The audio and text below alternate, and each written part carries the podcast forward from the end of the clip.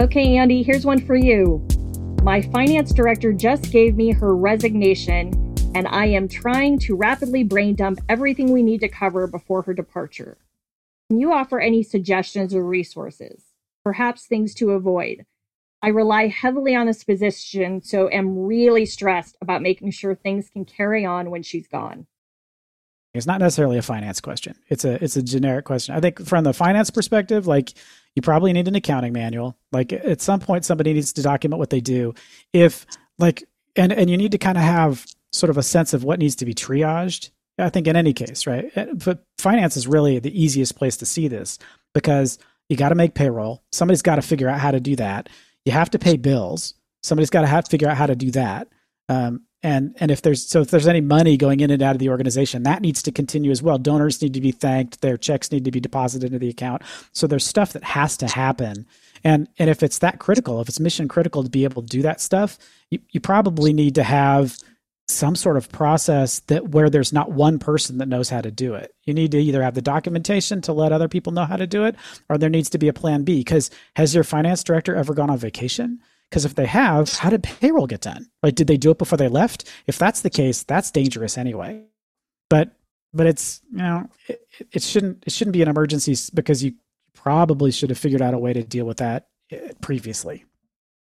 It it goes down like i think having all of the the other having all of the key information for any position it down in writing in in some place that is accessible and people know where to find it for every position and organization is is important um i wonder for finance yeah like is there is there a way to bring in is there an interim person who can kind of take over in the interim till you hire this replacement that can maybe do an exchange with your finance director or at least um, sort of pick up where the finance director left off. Um, I, I just, I guess I just sit there and I think it's really dangerous not to have some of these systems in place in organizations. And, and I get it. Like everyone's busy, everyone's wearing a hundred hats and it's like, oh, I'll get to that tomorrow. I'll get down to documenting this process or procedure tomorrow. Uh, I'll get down to, you know, I'll, in the future, I'll put down all my passwords of how I get into things. Like, I don't know, like it, there's got to be some sort of, I think, built in mechanism where we start making that more of a priority in our organizations and and holding people accountable for it because it's crippling when they yeah. leave. Well, well, in in the sense of finance stuff, like there there should never be only one person who knows how to do stuff because you've that goes against all internal controls. So if there's only one person that knows how to do payroll, that means they've been stealing from you this whole time because no one's checking their work because they don't know how it works. They don't know how to they don't know how to follow the steps that they've you don't know how to follow the steps that they've been following to create the payroll stuff. If one person is depositing the checks, they're stealing the checks because nobody's keeping an eye on them. So you always have to have and even in the tiniest organizations, you need to have two people that understand all of it and can do it at any given time just because they're the ones that are keeping an eye on each other um, that's just uh, I mean, it just kind of has to be like that and if you've run with like just letting one person go and then i mean now you're you may see that after this person leaves and then you open up the books and you're like oh dear look what's been happening over the last two years no wonder they left right they left before i caught them so so it's it's something that you your auditors probably should have pointed out to you previously anyway is you know somebody should be checking the payroll somebody should be entering the payroll journal entry like in bigger organizations like um, for things like bank reconciliations. Like there should be two people doing the bank reconciliations because occasionally the ED needs to be okay. It's my turn to do bank recs because yeah. that's the only way that somebody else is going to ever check their work. You have to have that process in place for internal controls anyway. It's a super good point.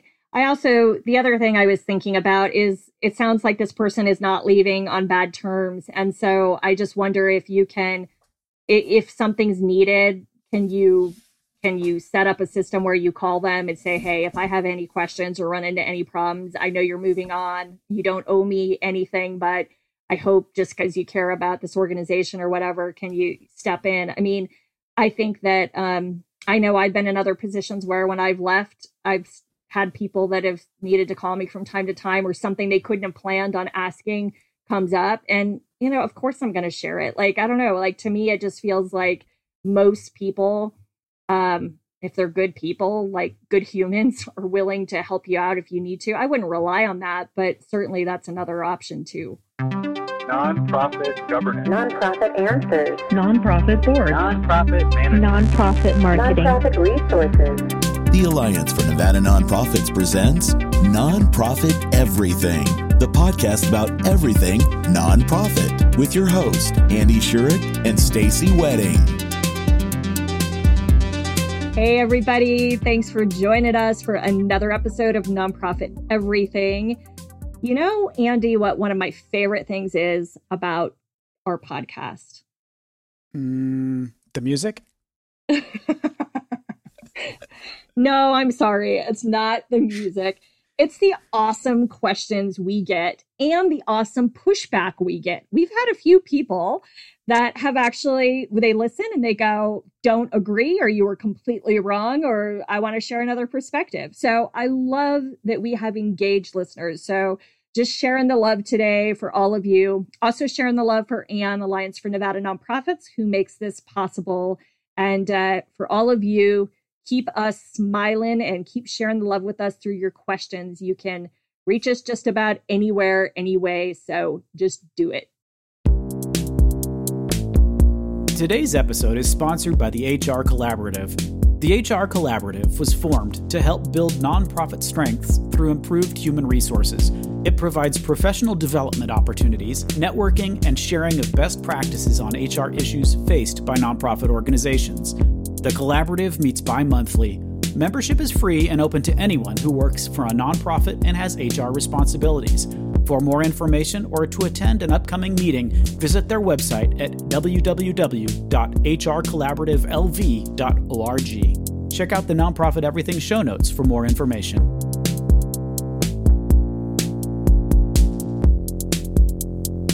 I am retiring as the founding ED of my nonprofit, and I'd love to offer support to the new ED when he or she is hired.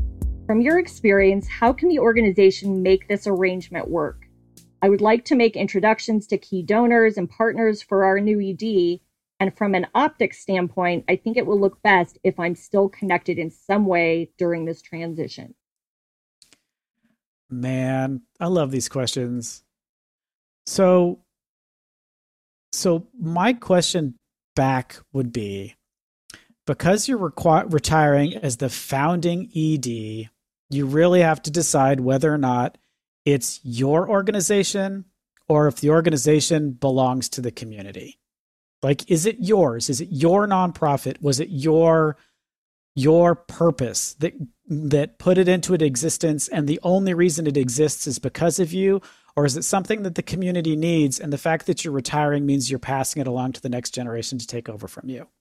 Because there's they're they're probably you know i'm sure you're thinking of all of these practical reasons why you need to be involved that you've made these connections with all these donors for this much amount of time.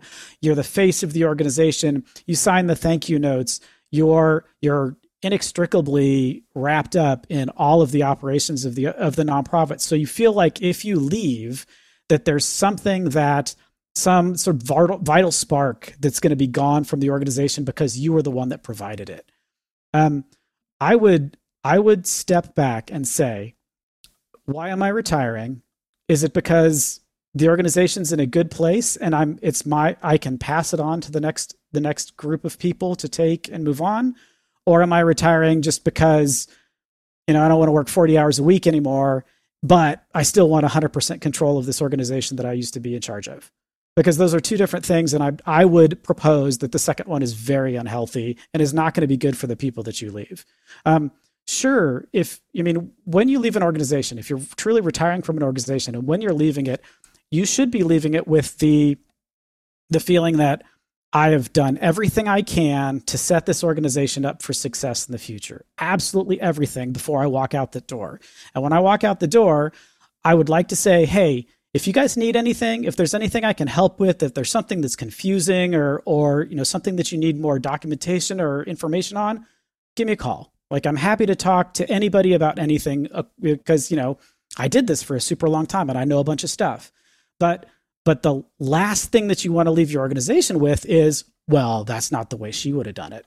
right that's not like when she was here we weren't allowed to do that right and then and then somebody's calling you on the back on the bat phone right well Susie wants to do it this, and we always did it this way. And I was, you know, because then all you're doing is undermining not only your board, but the new executive director that you've hired. And if you truly care about the mission and you truly care about the organization, you don't want to be an impediment, right? And I, and I, I get that from the sense of your question that you don't want to, you don't want to hurt the organization.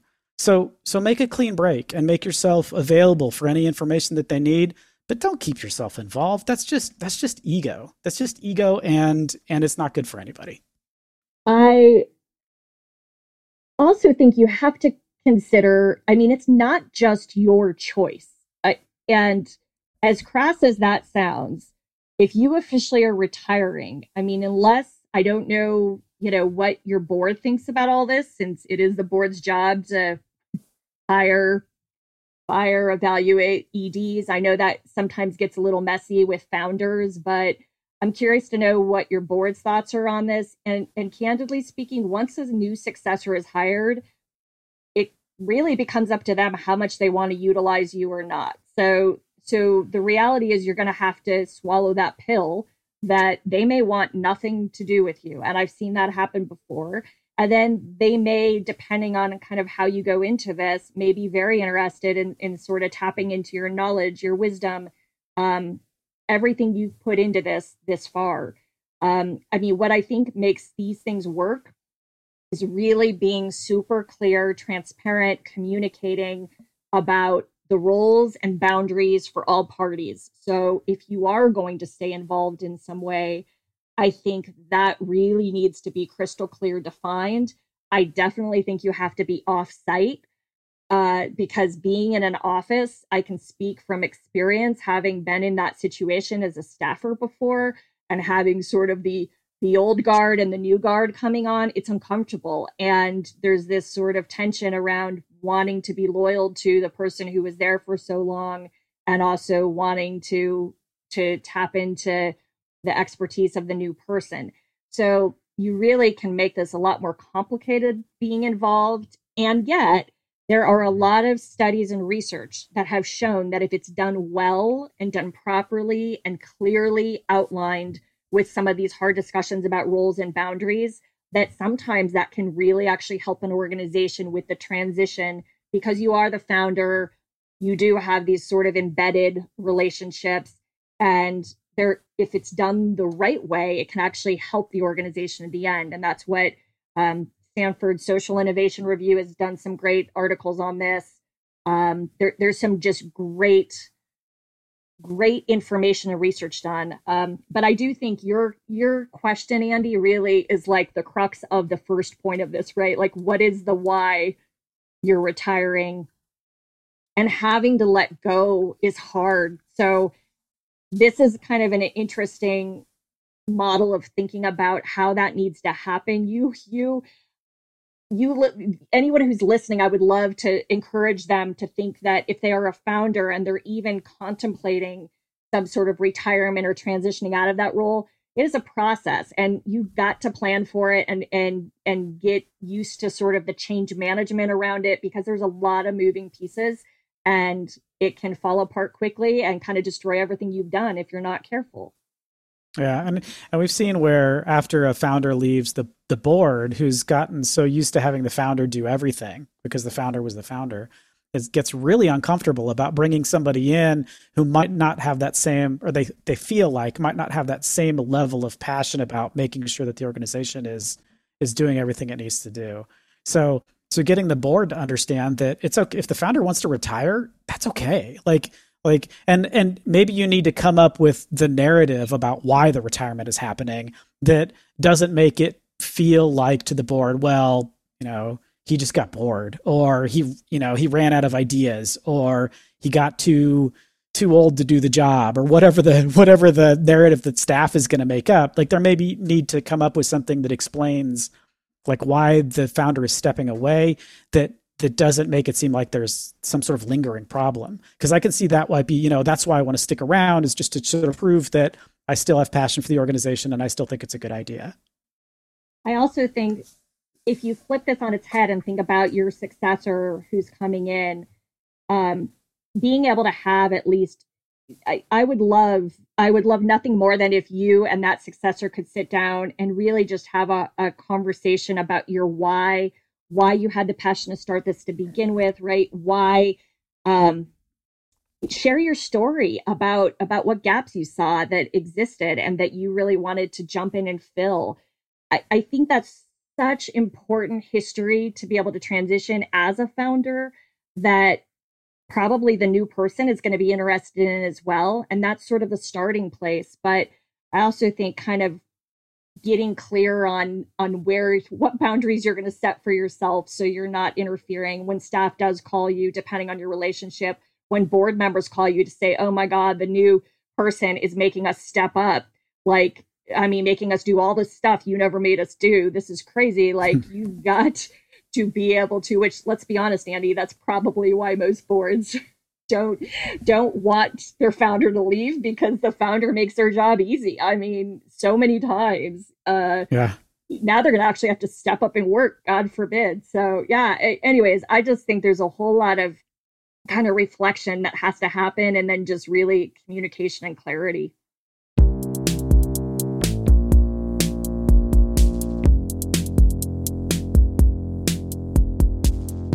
Our board governance committee is going to begin reworking our bylaws soon to align with board best practice. We recently established this committee, and I want to make sure that this isn't an awful experience and doesn't scare away our committee members. My past experience with bylaws updates is probably clouding my judgment, as it was a huge headache and a really time consuming process. Do you have any suggestions on how to make this a seamless process and a positive experience for all? I'm not sure I could ever put bylaws and positive in the same sentence. I mean, it, it is okay. So let's just address address this right off the bat. I don't think anyone's going to be having you know getting all excited and energized by bylaws. I mean, maybe some rare breed is, but I don't think in general, right? okay, so I I'm going to answer. I will get to the actual answer, like from my perspective, but I will tell you first. Like, I would love it if for this committee. I mean, you talk about not wanting to scare away committee members I'm wondering why. I mean, I understand bylaws are sort of the foundational element, but like, I wish there was something a little more um, interesting, engaging, like when you start the committee instead of starting them with this really sort of beast of a project. I mean, I strategically like doing when you have a new group, I love giving them something that's a little bit more of like a quick win, something that's like a quick win and something to celebrate and kind of build a momentum instead of like starting out with something heavy like this. So I don't know if you have flexibility for that, but um, that might be one suggestion. Um, but I think the, the, the bottom line is um, there is there are some key things that I think really make bylaws sort of updates easier. One is sort of removing the actual document from the discussion. So that sounds probably weird, but when you look at your bylaws, there's usually there's all the kind of common stuff that just is included in normal bylaws, right? So indemnification, conflict of interest, uh, you know, signing authority is sometimes in there, whatever. Like there's all those typical things, but there's some really, if we want to call them juicy, because juicy seems to be the word. Uh, if we want to call them juicy topics, like about term limits and whether there should be term limits and what are the pros and cons of that and what should those term limits be? Um, same for officer term limits, officer positions. I just went through this with um, an organization I'm working with that, you know, they have really had a lot of heartfelt discussion about should it be a chairperson elect that automatically succeeds into chairperson? Like, is that the way the bylaws should be written? Or should it actually be more of a vice chairperson position that has the option but isn't an automatically success you know succeeding into that position. And that turned into a really robust i think super healthy conversation. And so instead of kind of getting into the nitty gritty of the wordsmithing of bylaws it was about the larger picture issues that bylaws need to answer. And so kind of separating that and having that discussion is what i think can really make it more interesting more engaging and have some pretty fruitful uh, feedback and discussion as a part of it. I think that's a great idea because, yeah, the bylaws tweaking bylaws is a lot like when you're doing the strategic planning session and we bring like the mission up and we need to spend an inordinate amount of time deciding you know what dependent clause needs to go where yeah. and and you look at it so many times that you end up with this like word spaghetti at the end of it because because you've read it so many times, like none of the words mean anything anymore. It's like you say the word purple over again, over and over again, it just you're like, how's that a word? Purple, purple. That's, that doesn't even make sense. so like the bylaws could get into that same sort of zone of like, I don't even know what this means, or I'm confused by what this is supposed to mean. I would, I would recommend um, exactly what you said, which is I think a really good idea of just completely starting from scratch of not using your existing document as a template, not even talking about what's in it, and then and then doing you know whoever's whoever's sort of leading the process of doing the research to figure out what good bylaws are supposed to have in them. Because, for example, signing authority and who's allowed to sign for what and how many signatures on a check should absolutely, my opinion, absolutely not be in bylaws. That is just wasteful garbage that doesn't belong in there because you don't want to. And I I learned this from from a, a um, an attorney that I worked with on a board quite a while back who was adamant about making the bylaws as flexible as possible within like whatever limits of legality so that you didn't have to ever go back and get the board to change the bylaws like you know amending the constitution of the united states right? Yeah. you just can't do it at this point anymore. It's impossible. So like changing the bylaws is such a long and drawn out process that if you need to do something you need to adjust something on the fly like having to go back and look at the bylaws to make the adjustment is a really it's a really long hard slog. Um, so making them as flexible as possible while still keeping them in the bounds of what are supposed to be legal bylaws. Um, and then that makes the whole process a lot easier too because then you're thinking about like what has to be in here.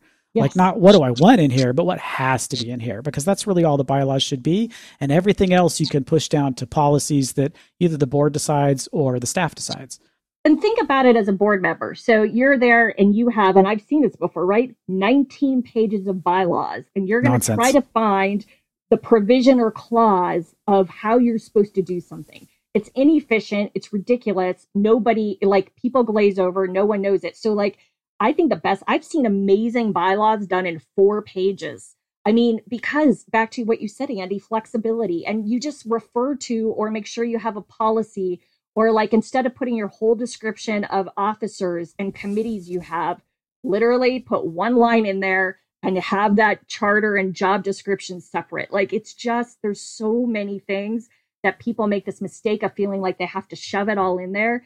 And as you said, it's a beast to have to go change it. It's ridiculous. I, I also like your idea about coming up with something for the governance committee to do that isn't as as nauseating as touching the bylaws first. So, um, and I don't know, Stacy, I always used so Board Source years ago had a series of pamphlets um, about different committees and what the committee's supposed to do. And I haven't seen them lately, so you'll have to tell me if they're still good. They are good. And they also have, and I'm just, I was trying to go through like my memory bank to remember if I paid for this or if it was free. But um, if it's for free, we'll put the link. Board Source for a while also had template bylaws that were like vetted by, I mean, every state has some different rules and regulations. Nevada's really lax. So we pretty much fall under anybody else's like rules. But um, but they had some templates that were, you know, reviewed by an attorney and that are really straightforward and simple. So if if we can find that link, um, even if it is a small cost, it might be worth looking at as an example of a best practice bylaws. And then so and one of the other things that they had that I always found really useful was like here's the list of the things that the governance committee should be responsible for. So these are all the documents that they should be responsible for and this is the sort of cadence over which they should review it. So for every quarterly board meeting they should have at least looked at the conflict of interest policy you know and all that so so having that kind of set up you can sort of set the rotation and put some of the more um, interesting policies that they have to look at like closer in the rotation so that by the time they get to bylaws they like they're nice to each other and they kind of have a process. And it kind of keeps them on top of everything. And auditors really also like seeing that you've done all of these things and you've got a cadence where you know we look at the bylaws and review them by the governance committee to make sure that they make sense for us once a year or once every two years or whatever it is. And they like seeing that that's happening and that's been signed off on. So coming up with like what else the governance committee is responsible for is a big piece of it, I think. And I do think a lot of this, um, for those of you not familiar with Board Source, definitely should be your friend. Have it bookmarked. Uh, they've got a ton of free resources. And what you just talked about, Andy, as far as like committee charters and stuff, and just kind of what the committee's responsibility is or should be looking at, they've got all that still available. So, uh, boardsource.org is your friend.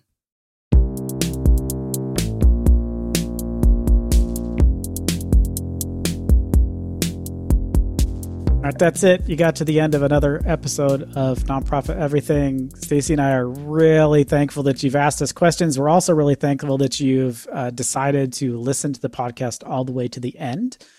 So, again, this is a, a, production of the Alliance for Nevada Nonprofits, and just keep sending us your questions. We, you know, if they're stupid, if they're great, it doesn't matter. We'll answer them all. So just just shoot them in any way you can because that's that's what makes us happy. And i know that's why you're here is just to make the two of us really happy. There are no stupid questions andy. We've got to retrain you. There are no stupid questions just stupid people